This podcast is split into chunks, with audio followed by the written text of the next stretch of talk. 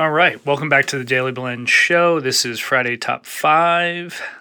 Each week, I highlight five stories that I thought were interesting, notable, or culturally significant. You might have noticed we took a couple weeks off. This was really just I needed some vacation, and then I made the mistake of trying to upgrade my hosting, and it just didn't go that well. But things are better, and we are back up and running, and we've got a great show for you. So, this week we're going to talk about platforms that empower users to monetize their content workforce enablement through WordPress and Microsoft, and how we could see a change in ownership with the MyFitnessPal app. For those new around here, you can get this episode and all other previous episodes on such great platforms as Apple Podcast, Google Podcasts, Spotify, Stitcher Radio, and Overcast. Don't forget to hit that subscribe button. You can also go to our site daileyblend.com. Don't forget, my last name is spelled D A I L E Y and not the normal way. So, with all that out of the way, let's jump into the show.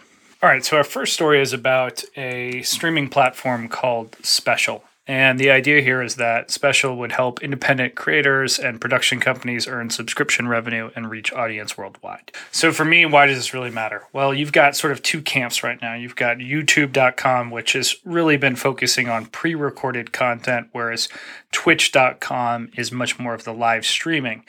And they've sort of stayed in separate lanes. And on both platforms, you can make direct revenue from like the banner ads, which is a low percentage of, of where you generate your revenue. And then you can do things like, um, you know, have a Coke can or wear a certain hat or a t shirt or something from a brand. But it really hasn't been a way for individuals to generate a significant amount of uh, revenue for the amount of effort they've put in. Um, Microsoft tried to come out with their version of this called Mixer, went really uh, sideways. They, they they tried to bring on a creator called Ninja, which was the largest streamer on Twitch, and they gave him thirty million dollars. And I think he was on the platform for a matter of weeks or months. And you know, Microsoft's throwing in the towel. And what I'm just saying is, there's a lot of companies throwing big dollars at this to try to capture audience and then there's other organizations who are trying to empower the creators to actually generate some revenue here.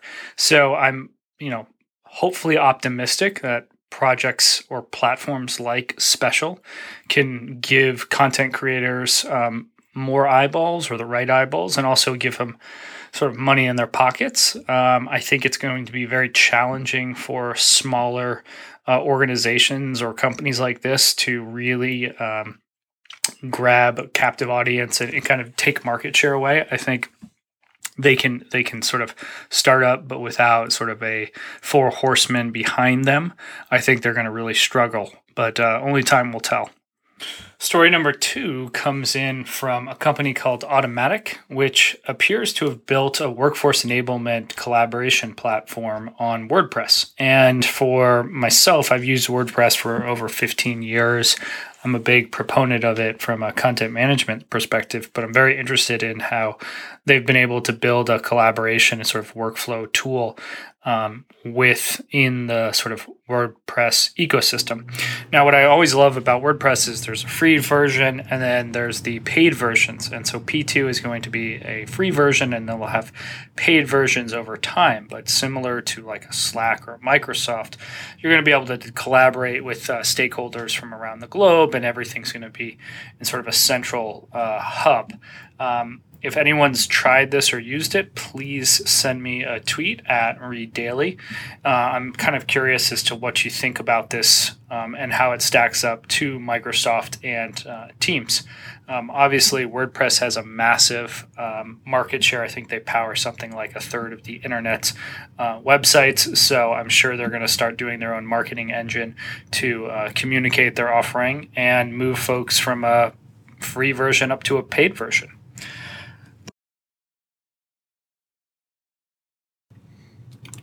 All right, moving on to story number three, which is Playbook. And there will be a very similar theme to story number one. Um, Playbook is started by a group of uh, founders who want to take a 20% cut of customer fees for creators who want to distribute their workout content. So if I'm a influencer or if I'm a fitness person and I want to do the yoga video or workout videos, I go on to Playbook and individuals can subscribe to my channel and uh, I get 80% and then Playbook gets the other 20%. I think if you look at kind of story number one to story number two, this is a very focused um, platform on just the fitness industry. And I think it's pretty interesting um, in terms of the fact that you've got a lot of folks out there that have moved uh, to Instagram or YouTube and are uh, sharing sort of workouts or even Zoom. I've seen where folks will say, you know, subscribe to my Zoom channel and I'll send you uh, email notifications and you pay me through like PayPal or Venmo um, to participate in my class. And I think that's a very interesting workaround in COVID, but this is a much more streamlined fashion. Now, what will be interesting is if a platform like Playbook can create stars or take stars from solutions like Nike's running app, Peloton, SoulCycle, and bring them onto their platform and allow them to shine even brighter than they were at their um, previous establishments. So, once again, I'm kind of curious for this. I do think that companies like Peloton and SoulCycle are going to provide just such an easy platform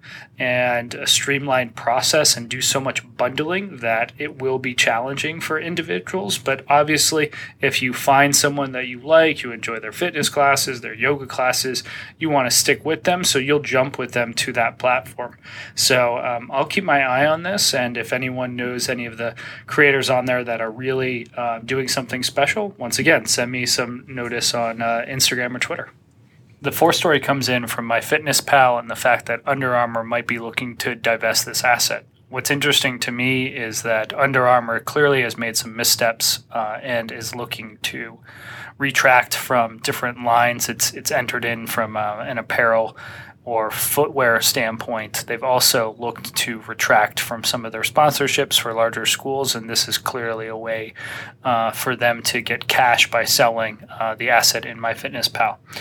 I think when you look at MyFitnessPal, the offering was very compelling when it came out, probably eight years ago, but it hasn't really enhanced or, or really done anything different uh, other than doing a paid tier for some additional data and insights. I think I'm using Noom right now, and I get uh, you know direct messaging to an individual, and I find that much more compelling. I think they've also they've also added some sort of storytelling and psychology support that helps you along your journey. I don't see that out of MyFitnessPal. I also don't think that Under Armour did a good job of integrating it with their ecosystem, with uh, scales uh, weight scales, food scales, uh, when they sort of promised that when they uh, they made an acquisition. So I'll be interested who looks to buy them because on one hand I could see a company like Lululemon who just went out and spent a lot of money on Mirror, looking for further brand extension and say you know MyFitnessPal could be a great acquisition target for us because then we can do the apparel, we can do the fitness, and we can do the nutrition. I also could think a company just like Lululemon could say, "Hey, we uh, we're a pretty robust technology company. We've done a great job with e-commerce. We can just build this platform from the ground up." I think the same could be said with Peloton, right? They could be uh, very uh, interested in this, or they could say, "Hey, we're a tech company, and we could probably build this from the ground up it would probably cost us, you know, twenty million dollars to build, if if that. And we've got a captive audience already, and we just roll this out into our platform, and we've got a, a direct competitor. So I think whoever does go out and, and buy this needs to be both um, aggressive in their pricing and also ready to act quickly to enhance it with new features and uh, capitalize on those before uh, too many competitors enter into this space um, and try to gain market share. So the fifth story is about Microsoft launching List, and they teased this in one of their more recent keynotes a, a couple weeks back. And I have to say, of all the solutions that Microsoft's been coming out with or bringing enhancements to, I'm most excited about Lists. I think I'm a huge power user of Smartsheets.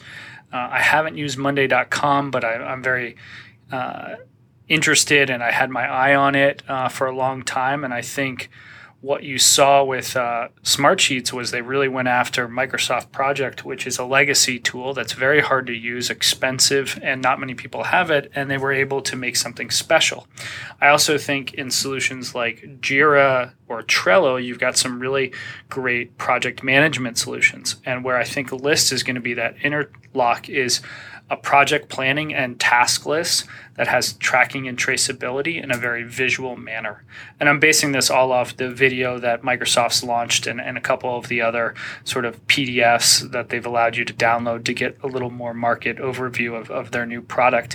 But I think the fact that Teams is uh, going to house this um, just like their other solutions, this will really become a big workload. And I think the question that Microsoft's going to have to uh, answer for their users is do I use Planner? Do I use tasks or do I use lists? And I know it's a kind of what works for you, but I think you're going to see bifurcation of teams and understanding of what's the best solution and confusion in the marketplace.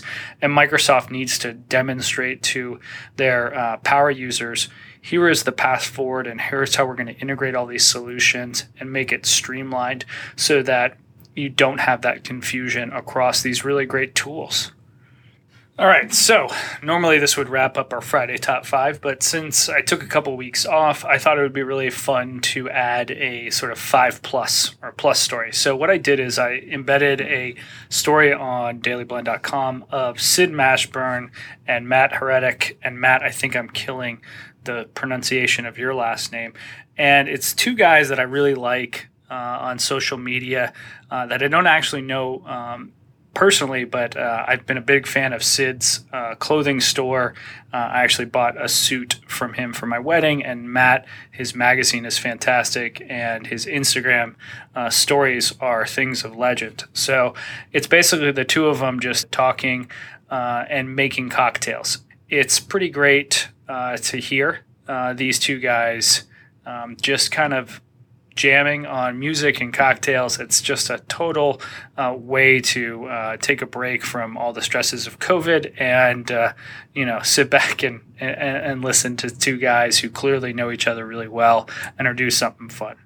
All right, so that wraps up this week's episode of the Friday Top 5. As always, you can get this episode and all other previous episodes on platforms like Apple Music, Spotify, Google Podcasts, Overcast, and pretty much everywhere else. Also, find me, Read Daily, at Twitter and Instagram, and Daily Blend at Twitter and Instagram. And don't forget to check us out on daileyblend.com.